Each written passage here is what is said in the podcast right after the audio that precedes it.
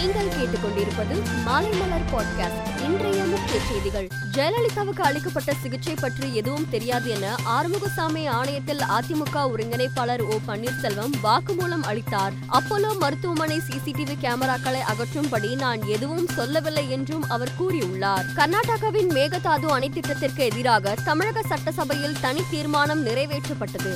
இந்த தீர்மானத்தை ஆதரித்து எதிர்க்கட்சித் தலைவர் எடப்பாடி பழனிசாமி உள்பட அனைத்து கட்சிகளை சேர்ந்த உறுப்பினர்களும் பேசினார்கள். மேகதாது அணையை கர்நாடகாவில் கட்ட அனுமதி தருவதை நிச்சயம் ஏற்றுக்கொள்ள மாட்டோம் என தமிழக சட்டசபையில் முதல்வர் ஸ்டாலின் பேசினார். சட்ட ரீதியாகவும் அனைத்து வடிவத்திலும் கர்நாடகா முயற்சியை தடுத்து நிறுத்துவோம் என்றும் அவர் பேசினார். மதிமுகவின் தலைமை கழக செயலாளர் பதவிக்கு வைகோவின் மகன் துரை வைகோ அறிவிக்கப்பட்டுள்ளார். இது அந்த கட்சியின் மூத்த நிர்வாகிகள் இடையே கடும் அதிருப்தியை ஏற்படுத்தியுள்ளது.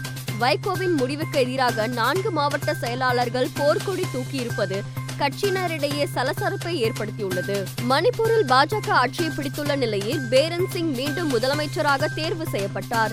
அவர் இன்று முதல்வராக பதவியேற்றார் அவருக்கு ஆளுநர் இல கணேசன் பதவி பிரமாணமும் ரகசிய காப்பு பிரமாணமும் செய்து வைத்தார். கடந்த இரண்டாயிரத்தி இருபது இருபத்தொன்றாம் ஆண்டில் வளர்ச்சிப் பணிகள் மற்றும் உள்கட்டமைப்பு வசதிகளை மேம்படுத்துவதற்காக நாடு முழுவதும் மொத்தம் முப்பது லட்சத்தி தொண்ணூத்தி ஏழாயிரத்தி எழுநூத்தி இருபத்தி ஒரு மரங்கள் வெட்டப்பட்டு உள்ளதாக மக்களவையில் மத்திய சுற்றுச்சூழல் துறை மந்திரி பூபேந்தர் யாதவ் தெரிவித்தார்.